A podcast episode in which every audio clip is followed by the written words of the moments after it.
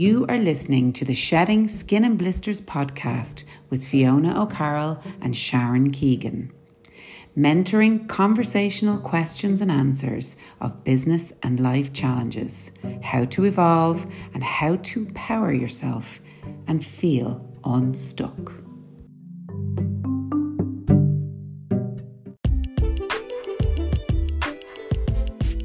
On this week's podcast, we talk about your core values. What are your top 5 core values and how do they influence your decision making in everyday life and in career? Another amazing question from our amazing community. Again, I just want to thank you for all your questions. If you do have a question, you can email questions@skinandblisters.com, and we can't, I suppose, use every question, but there are some real nuggets in there, and I definitely want to thank you for this one. So this led us on to such an amazing conversation today. So the question: I am middle-aged, bored with my career, so I've decided to interview for a role. The interviewer asked me, "What are your values?" After a long silence and a pause, I said I'd have to come back to him on this. How do I know what my values are? It's a great question, isn't it? It kind of causes everyone to go, ooh, what are my values? Such a good question. And it's definitely happened to me. So amazing, isn't it? And I do think as well, just because this person, obviously, we'll talk about our values overall, this person was at an interview. Mm-hmm. I do think, and I'm hearing it more and more, that this is something you tend to get asked more now, because companies are all about their employer brands now, and, you know, getting everybody aligned around values and all this kind of stuff to attract and retain talent and all that. So it's actually very good question, because it's going to happen people a lot more, I think. And it's all about culture these days, right? Culture, because they want to, you know, attract people to the company, because in some of our sectors, like, it's highly competitive to get talent right now, depending on the sector you're in, but a lot of them are. So they're using this, so it's more likely to pop up now as a question, I'd say. And I think you'll even find now companies are aligning the bonuses they pay to people, you know, when they do their performance, you know, management stuff, they're building in the values. How well are you living the values? Oh, yeah. It's a KPI. It's becoming a KPI, a key performance indicator in the business is how well are you living up to the values. So it's getting quite real, because I think it was for a lot of lip service, I think, over the years now, culture and values. But I think there's a shift going on. And it's tied to, I think, the post-COVID environment too, and the Great Resignation and all of that. But it is tied to all the research and data now saying if you align people around a set of values, you're going to hold on to them for longer, and you're probably going to do better as a company. So great question, because I think a lot of people are probably thinking about it, or, you know, they're... Yeah, and I'm really surprised to hear that, you know, you can have a KPI around values. And I think that's really important, actually, because...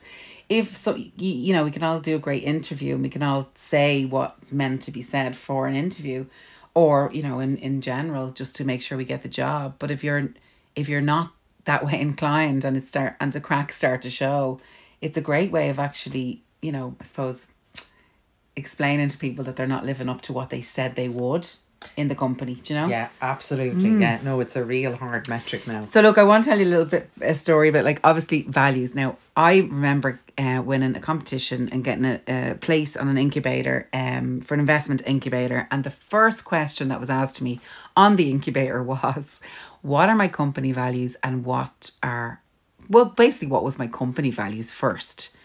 And I stood looking at the lady at the top of the room, and I thought, oh my God, I actually don't know these values. Like, I've ran this company for 2 years and I cannot articulate the values. Of course they had values. Of course they had values. They had, an amazing kind of narrative around the brand. But I wasn't able to, like, pinpoint the real top 5 values of the company until I done a bit of work on it. So I am that person. I am that soldier. And I'm glad somebody asked the question. So here we are. No, I agree completely. And I think, you know, a lot of people, just for the purpose of this, what is that value? Mm-hmm. Right? So how I always say it is, and I'm sure there's multiple definitions out there, but this one works for me, which is, you know, it's our compass. You know, it's our thing that's guiding us. It's the things that matter to us. right? Our guiding principles might be, it's sort of, as you say, Shar, the non-negotiables. The non-negotiables. It's the things that matter to us that are our guiding principles, right? You know, could be around like kindness, integrity, empathy, collaboration, if you're in a work environment, teamwork, diversity and inclusion, these kinds of things, mm-hmm. right? Gratitude, mm-hmm. right? Mm-hmm. Bringing it back to yourself. Whatever they are for you, right? And they guide, because I'll tell you why they matter. They play a big role in the lens we have on the world and how we see things and how we perceive things. And how we're triggered by things. And how we're triggered by things, right? Mm-hmm. So they're very much all tied into our behaviour, mm-hmm. right? The guiding principles are kind of what's acceptable to us, what's not acceptable to us. You know, who do we want to be in the world? They're those things. Mm-hmm. How do I want to be perceived? What would you like written on the gravestone? They're the values, right? Yeah. That's really what they are, right? And companies have them and people have them, right? Because you have your own personal ones that are down to you. But then companies obviously are large groups of people. So they need to come up with a set of 5 or 6 or something to try organise everybody around this particular type of behaviour they would like to see in the company. And every company will have their own. Yeah. And I think it is important to sit with yourself and actually figure out what your top 5, like you're going to have loads of values in life. Or you're going to have loads of values, you know, associated with your soul, your personality. But your top 5, like I know for me, it's like integrity, honesty, loyalty actually is probably number 1 for me. Loyalty would be at the top. Trust. You know, I've a top 5, but you need to know your own values so that when you're going for a job or you're aligning with anything in life, that's mirroring your own values and your own skills, because you then have to fit into their way of working. And ultimately, if you don't fit in, you're not going to enjoy your time there. So it is important that you figure out your own first, right? Yeah, absolutely. I think it's really a really good exercise to know your own anyway, right? Because a lot of the time we just haven't, as you hadn't, Shar, articulated. But of course you had them and the business had them. Yeah. You just hadn't paused to go, oh, I need to articulate them, right? And we talk about how to do that now in a sec. But I think they are really, really important that you have your own. Because what you don't want to be doing, to your point, Shar, is joining a company where there's a big old misalignment, mm-hmm. right? Now, number 1. Now, you can still do that, but you'd want to do it in the whole of your health, knowing it is likely that you'd be feeling a little bit unhappy. Mm-hmm. So that core unhappiness we can feel. Now, obviously, if you're doing a job that isn't fulfilling you, maybe in a motivational way or just your capabilities, right? Absolutely. But then an awful lot of the rest of the time, why we're feeling unhappy, uneasy, that feeling of this just isn't right for me is down to the values, the misalignment of the values.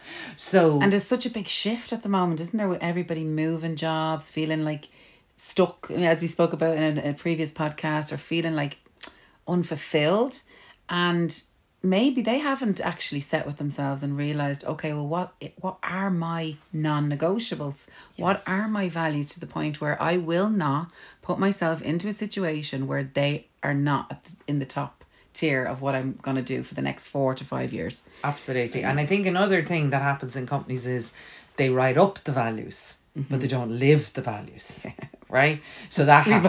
We've all been there, right? And that makes a whole mockery of the values, mm-hmm. right? And it's a top-down thing, and it has to come from the top, and you have to live the values, right? So I think that can cause an awful lot of frustration for people. Yeah, absolutely, absolutely.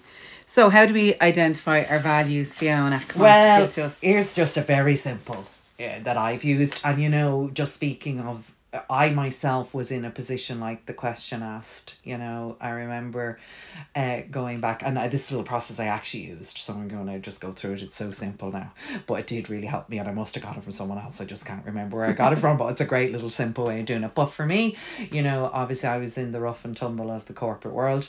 I too hadn't actually written down my values. Right. And I sort of came to a juncture which forced me into this process where, you know, I was definitely feeling that unease and unhappiness. And, you know, it was a very toxic culture that I was in.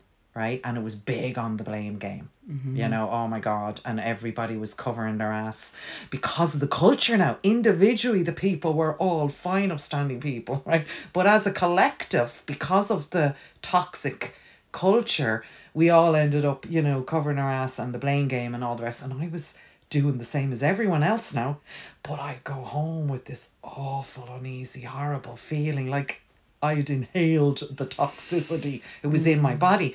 And I was saying, oh, so, you know, I'm really not happy, were the words I was starting to use then.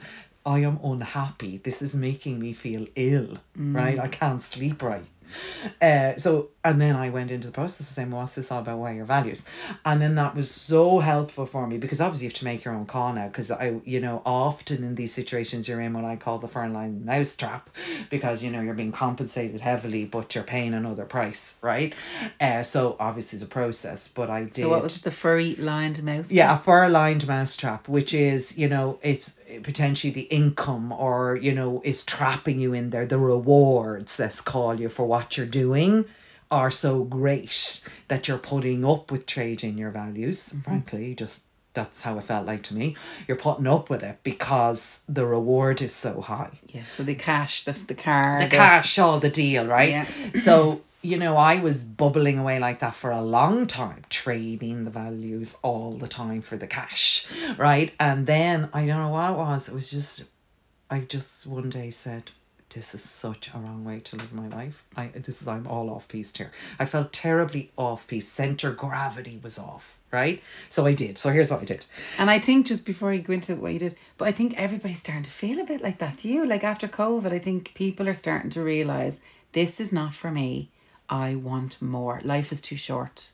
So this is the way we do it then. Yeah, no, completely. And I think often we'll hit a point, which I did, where you go, I'm going to write down the values. I'm going to have a little look-see. Now, I wasn't using all those words at the time. I'm just going, oh, yeah, that's what you were just writing down. I didn't realise I was kind of doing something so formal as this, but I did, and I externalised it for me. And what was interesting in doing that, Char, I started, once I did it, and then I was saying, oh, these are the values, and I stuck them up on the wall and everything. Once I did that, it was amazing. I started attracting more of that to myself, because I'd sort of put it out there.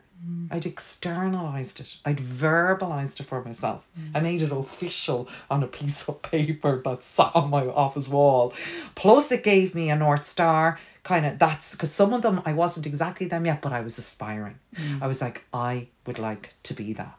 So I mightn't be exactly that yet, but that's where I'm heading. So I'd done that. And so I had a North Star, but I also had a centre of gravity to go. When I'd look at them, I'd say, now, oh, hold on today now. You fell off the bus a few times now on this one.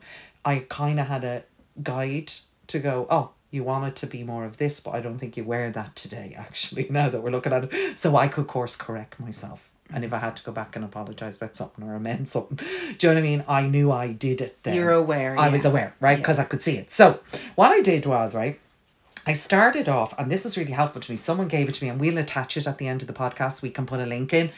Was this massive big sheet of values, just words like kindness, empathy, bring it back to yourself, happiness. Yeah, because when I went in, I had to ask her. And trust. She gave me a load of, you know, like, pieces of, you know, information on what values are, because sometimes you don't even know what a value is. Yeah. Yeah. And once I saw the big sheet of them all, it's just a big, it's not a conclusive, you can add more. Yeah. I went, oh, first of all, oh, that's what a value is. Yeah, absolutely. And you can have loads of them, but you should always, you know, pick your top five. So then what I did was, and we'll attach the sheet to the podcast, but what I did was then I sort of looked at them and circled. And I ended up with loads of, a good few circled. But then I kind of reflected with myself and said, you know, but really, really, what's the ones that matter most? And I narrowed it down to between 6 and 8. I can't remember. Do you remember? 6 or 8. No. No more than 8. I know when I was following the little guide, it was saying otherwise it's just not narrow enough for focus. I think I ended up with 6, right? So at the time. And remember, they iterate and evolve, because as you're going through life, you're going to keep iterating and evolving those and experiences, etc. So that was number one. The second one is to kind of think of role models. You know what? People who really inspire you, there's something about them. And you get down to the value word. It was like, oh yeah, they're really true to their word. God, you could really trust them with your life. God, they're super empathetic in how they deal with everyone. Just what is it about them that you want to emulate? That's a really good way. And most, also what I learned along the way is anything that you see in someone else that really inspires you is in you. If you really want it, it's already in you, because you wouldn't be attracted to it otherwise. Oh my God, I'm just thinking about something now. Like I always used to admire you know, presenters on stage or articulate people like you, that I would be like, oh my God, I'd love their words, the way they speak and everything like that. So hopefully someday. Oh, I think they have it, Sharon. You're well there. Then there's other ones you might want to challenge because you might have picked them up in childhood. So it could be kind of a family value, or there was something you picked up in your school environment or your teenage friend environment or whatever. And you might just want to challenge those because sometimes they're buried into us. But we're going, actually, I don't need that to be a value of mine anymore. Or I do. I'll amplify it. Or it could be culture and, you know, depending on what era you grew up in Ireland and where the things that you kind of that became a part of your values, but now you could challenge them because this is a different Ireland. Those things are really good to look at too. And then once you've all that done, then you'll shortlist your 6 to 8, whatever, and you'll they then are what you'll be looking at on a daily basis, and you'll feel you get a nice sense of integration. Like, it happens over time when you're living your values. And then, you know, when you get the feeling of, I feel a little bit off piece right now, you go, is it a value thing? Oh, it is a value thing. So how do I feel about that, and what action am I going to take? So I think it's a really good exercise to write them down. Yeah, absolutely. I found it very, very, very helpful. And also they do change from time to time, but, you know, the core ones really, really stay very, very true to me. And it kind of makes me align with the people even I have in my life, the time I spend in my life with the people I love, and what's important to me, the non-negotiables, as we say. Exactly. Family can be a value. Massively. You know, one of my values is balance. Could be a value, right? Spending time with family. Like, and I certainly coming out of I had a few that I thought, you know, and it was because I came out of the environment I'd come out of, you know, And it was such a blame culture that I put one of my values as bring it back to yourself. And I've lived by that, and the freedom it has brought into my life because I wrote that value down. Do you know, I articulated it, and it was out of the darkness, honestly, that I was in came the light, because I was going, well, I don't want to be that, right? I want to be this. And my path to being that was to always bring it back to myself first. Now, we have to do a podcast on that, because I learned so much from you on that. Like, I did. So just caveat this on this podcast. We will come back to the Bringing It Back to Yourself podcast, because it was a life-changing period for me when I learned about that from you. So just to say, we will come back to that. And things like gratitude, they can be a value now. It's a great one. Will I live in a perspective of gratitude or not? Those ones are great ones. Perspective. I will have perspective. There's more than one. So these are all values. They're how you're choosing to think and behave. And you can have your company values and your personal values, but your personal values are similar, but, like, you know, you've got your loyalty, your trust, your... Yeah, you know, they're your guiding principles. Corporate ones are grand, but remember, they need to be there now, don't get me wrong, but they're for the collective. So obviously they have to be for the collective. There could be 1,000 people in the company, right? But you have your own individual ones, which is your life plan, and your work is not your entire life, right? So they're your own. And the corporate ones tend to be things like teamwork, cooperation, integrity, accountability, quality orientation, you know, teamwork. And they're fine, wonderful values, but they have a corporate lens because they're trying to get the 1,000 people to behave in a particular way that works for the company, right? So long as they all align with you too, then you're grand, right? But you'll have your own personal ones, which are much broader than work. Now you'll bring them into your work environment, and obviously conflict happens if your core values are not aligned with the work environment. Absolutely. Which is certainly my experience, and was my kind of route to writing them down. Yeah. So we have a responsibility, even if we're going for a job, to look into the values of company. Absolutely, because it's likely to be a question. So you might, the prep. So for that person who asked the question, if we just go into the practicalities now doing an interview, right? Because that was the question. Yeah, it's more likely they're not going to come up. So know that now. Therefore, beforehand, research what are the values. You usually get them in online on their mission statement to be somewhere in their, you know, corporate section, the mission, their annual report, something, or maybe HR has stuff on LinkedIn. That's where you're going to find them. And if they've none at all, that's interesting too. Right, but anyway, that's a different day. It's a different discussion. But if you do find them, great, because it means what you do is, what I would do is kind of pick two or maybe three or four of them, and then have already thought before you go in how, when they ask about your values, you will verbalize how you align with some of those, right, and why they matter to you. And then you slam dunk the question. So that's just a practicality on doing the interview. But to your point, there's a second thing in doing the research, because you're able to go, oh, well, do I actually align with them?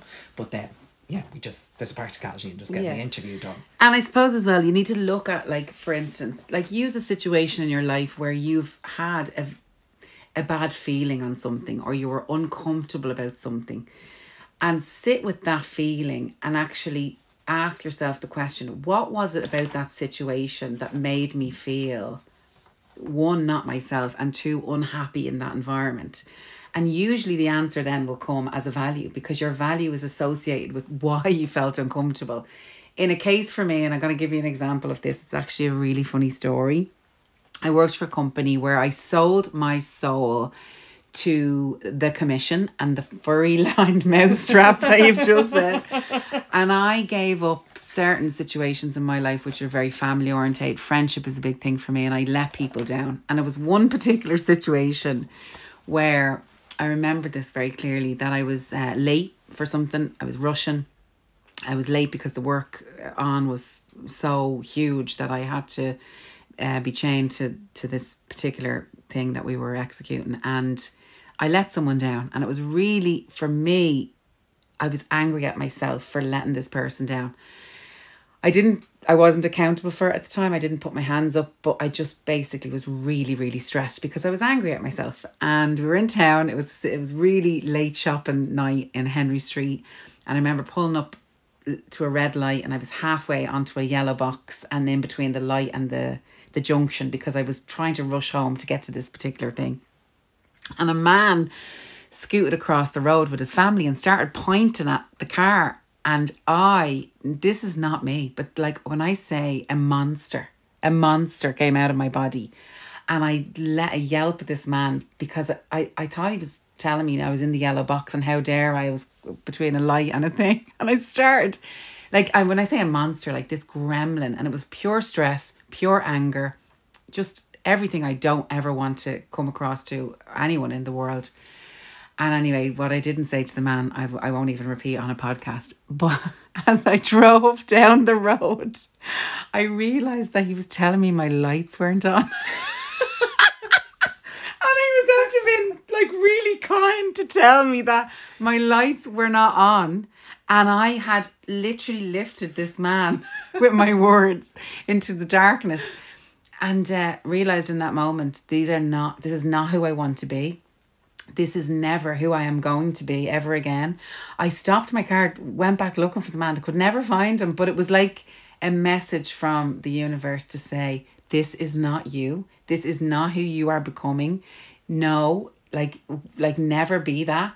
And it was a huge lesson for me. So to that man, if you're ever listening to this podcast, I am so sorry, but also thank you for being so kind, and thank you to the universe for giving me that big kind of kick in the ass that I needed. Oh, it's a great story, Shar. A transformational moment on Henry Street.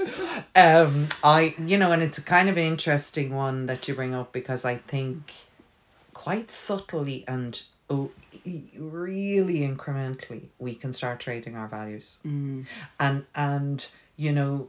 It happens so slowly and subtly, and you can be justifying it up the yin-yang. Well, it was Mary's fault, and it was this, and it was that, you know. You don't take accountability. And certainly that was my experience being in the corporate, just not all corporate environments are toxic now. This particular one I was in, that was like toxic on steroids now.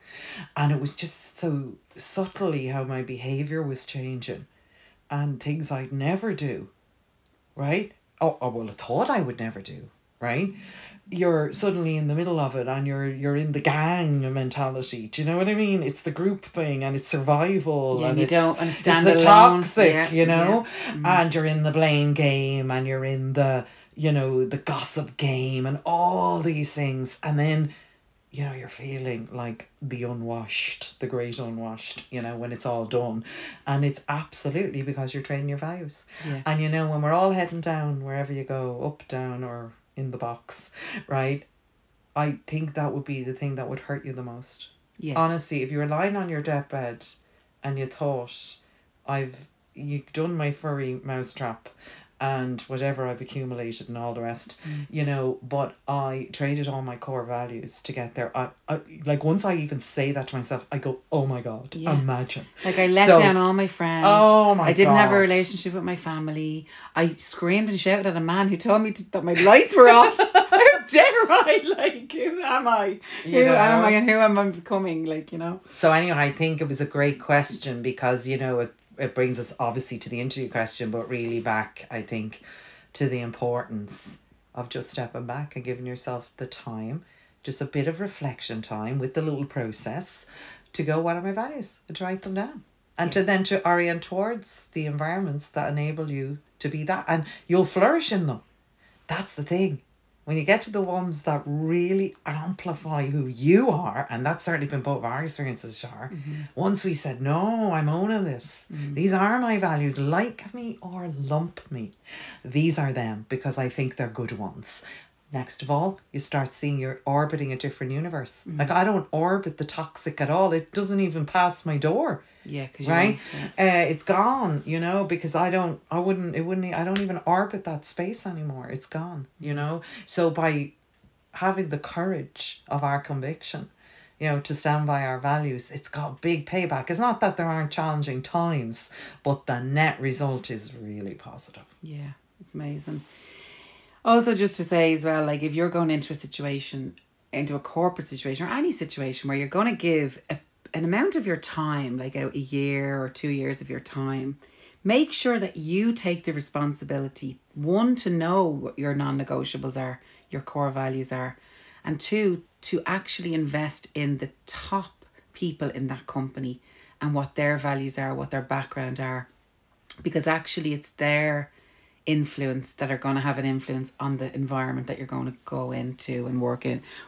So you'll save yourself a lot of heartache, a lot of time, if you do that investigation before you take on any role, because money and cash, right, it's one thing, but I'm telling you now, there's nothing like letting somebody down or making yourself feel, you know, bad because you've let whatever it is that you believe in down or whatever your core values are. So take that on board when you're going for any job or any situation in your career. So what a bloody amazing question. And we will come back to you 100% on the Taking Accountability podcast, because I think that's a huge one as well. So guys, if you have a question, please send it on to questions@sheddingskinandblisters.com. Thank you, Fiona, my mentor. I tell you something now, you are a woman of a divine. I don't know who gave me you, but I'm so happy to be in your company. Thank you so much for your insight. Thank you, Shar. It's a two-way street, let me tell you. Absolutely. Pleasure.